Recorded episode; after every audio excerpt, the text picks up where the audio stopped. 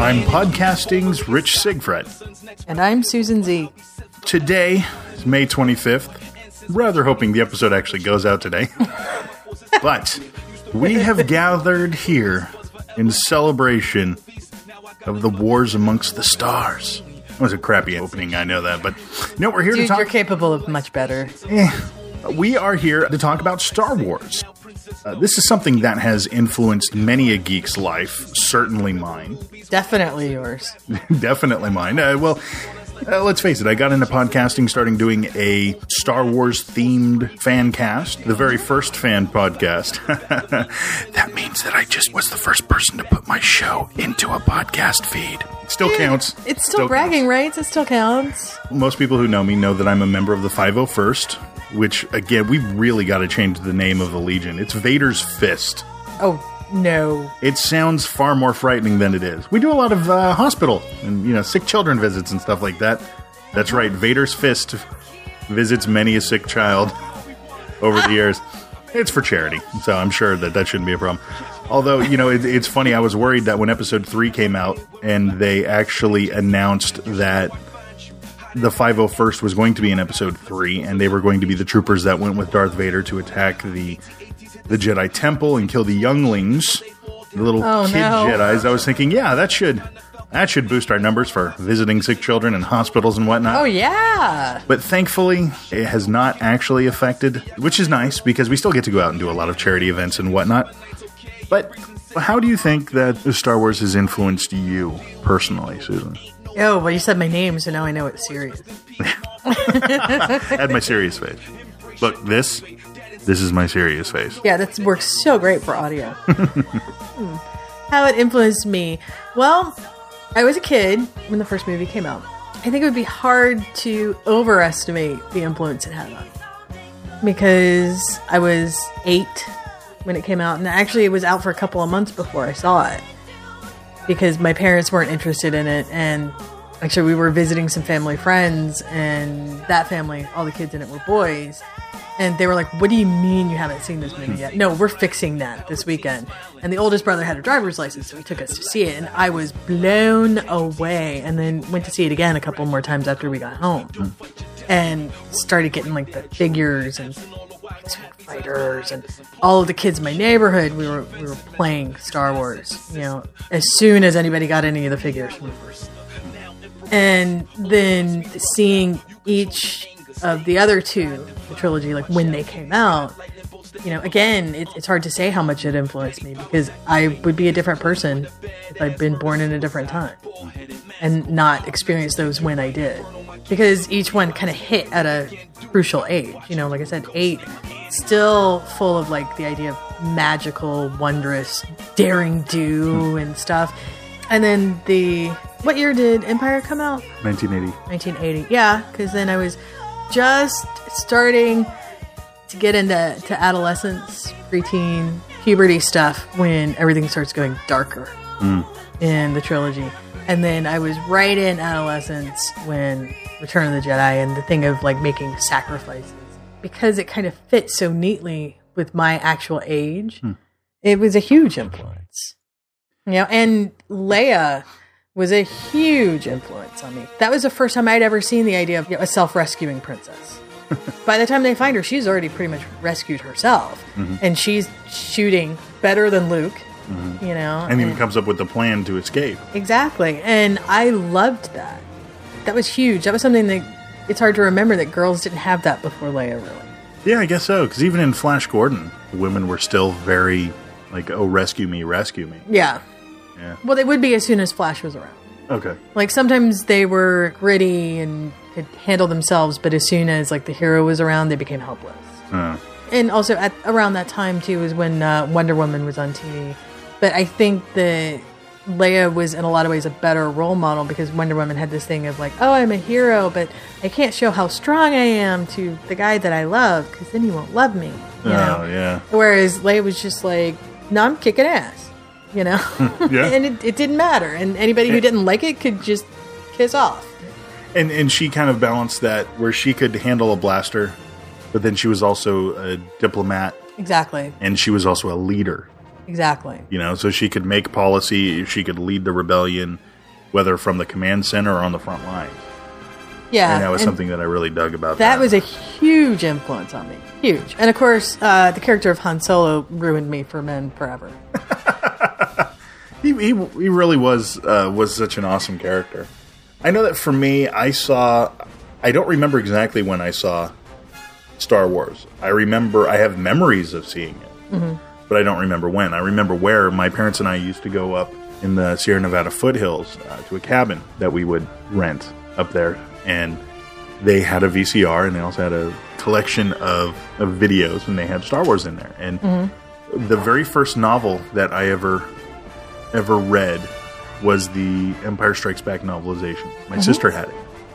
And I read through that book so many times. I mean, I can't, that, that's probably been the book that I've read the most in my life because I would just read it over and over and over and over and over again. I loved it. Mm-hmm. Empire Strikes Back, I don't really remember seeing, but I know I saw that later in my childhood mm-hmm. than the other movies. Return of the Jedi, I remember seeing was July 4th, 1983. I remember that because it, the movie had come out, you know, a few months before, and my I really wanted to see it. And my dad took me on the Fourth of July because I was out of school, and I remember in my six-year-old brain thinking that okay, there's fireworks at the end of the movie, and today's the Fourth of July. Mm-hmm. So Oh, they wow. must they must switch those out depending upon when the movie's out. Because of course this is back when a movie would stay in the theater for a year or longer. Right. And so I imagine that it would snow for the Christmas one, or I don't know, they would dress up in costumes for Halloween. I don't know. But my six year old brain, that's what it translated to. And Oh my god, how cute! they were they were really stupid about putting a poltergeist trailer in front of this the movie. Oh no! So, although I was in the theater, I didn't really see too much of Return of the Jedi because I was in my dad's lap looking the opposite direction.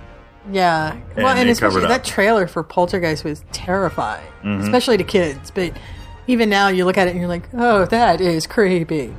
And like two years later, I saw the movie on television. And I was like, oh, that was fun.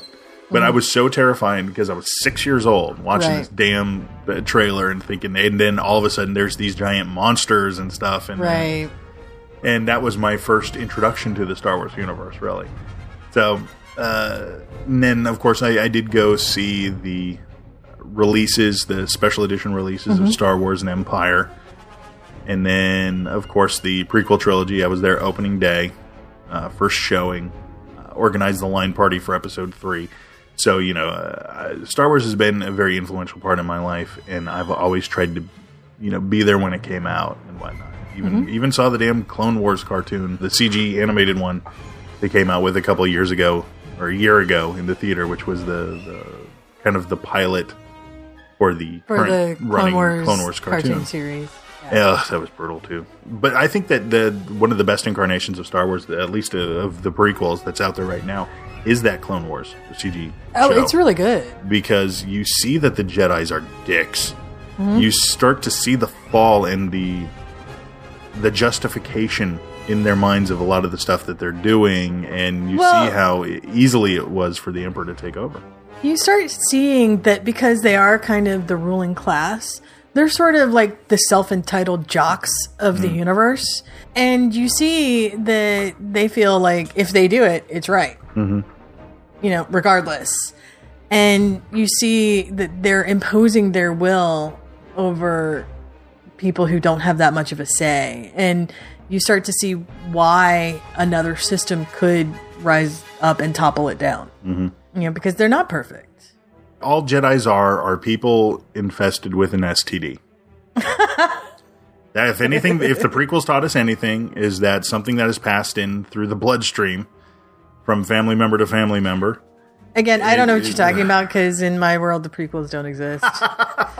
Much like uh, Highlander 2. But with Highlander 2, I was warned by a friend who had also loved the original Highlander movie, like how bad it was. And I thought I was prepared. I was not.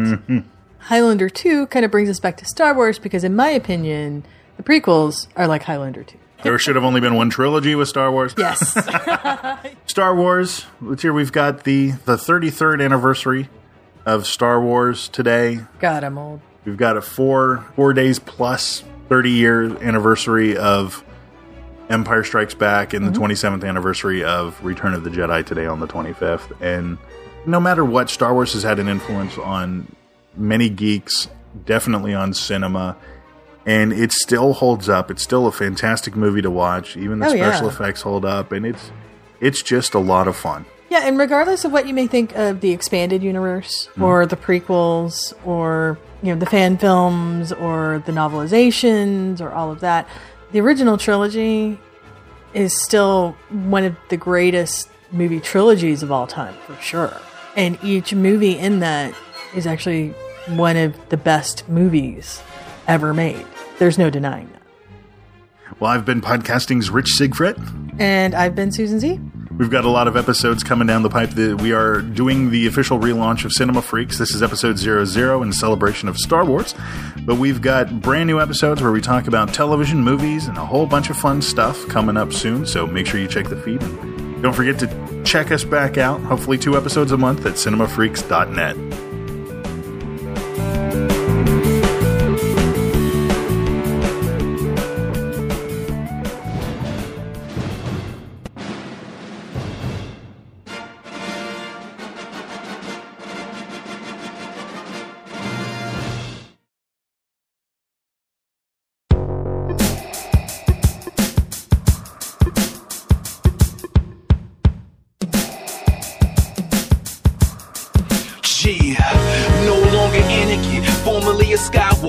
Next rebel hero, but I'll be Sith forever. I'm the newest Dark Lord, and since my training years, I can choke from anywhere. Yeah, my force is everywhere. Used to run with Obi Wan, we were best buds forever. After three movies, now I got a blood vendetta, grew up in Tatooine, no vegetation. Catch me rolling through the cosmos in the moonlight station, Leia's home nation.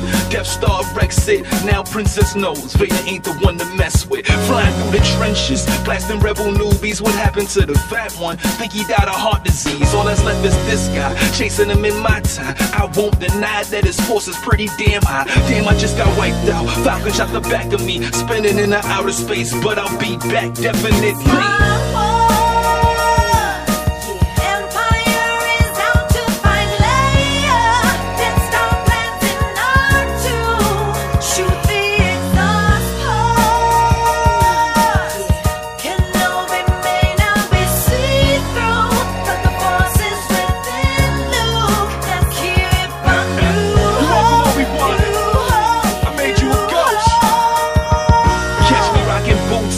Like Superman. Hell, I made wearing black more famous than that Jay Z can. You should know I'd find you hiding out at Echo. Now I got a blizzard force eliminate you quick, yo. Welcome to the planet Hive. AT-ATs hit the spot. Walking takes are too legit, but they fall down a lot. Check the front, check the back. Can't find the Falcon yet. We need them all alive, so no disintegrations. Boba Fett ain't million asteroids. Where your little ship go? Get me to Cloud City. I got Lando on payroll. Me, I gotta double check if Carbonite's okay. If freezing safe for Han, doing Luke the same way.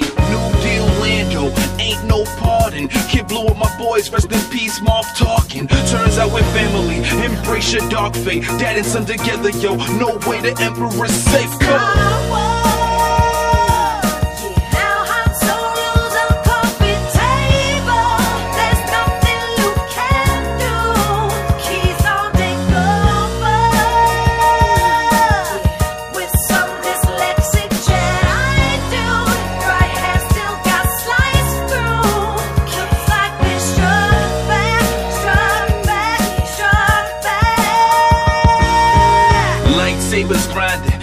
19 smiling, cause he knew come to this.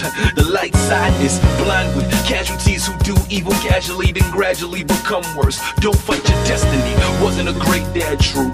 Absent all the while, no happy times behind us. And plus, now I'm killing you. Keep fencing, mister, cause nonsense is sister. You don't go bad, maybe I'll enlist her. Now Emperor wants you, only wants me rubbed out. You control your anger, stay light side devout. Watch out, kitty's got lightning bolts to immolate. Uh-uh, hell no, daddy powers activate. In this prune with a badass murder suicide. Ball headed, mask off, heart melting, get you right. Burn on my gear so those Ewoks can't wear it again. Do it, I'll be watching you, a ghost named Anakin.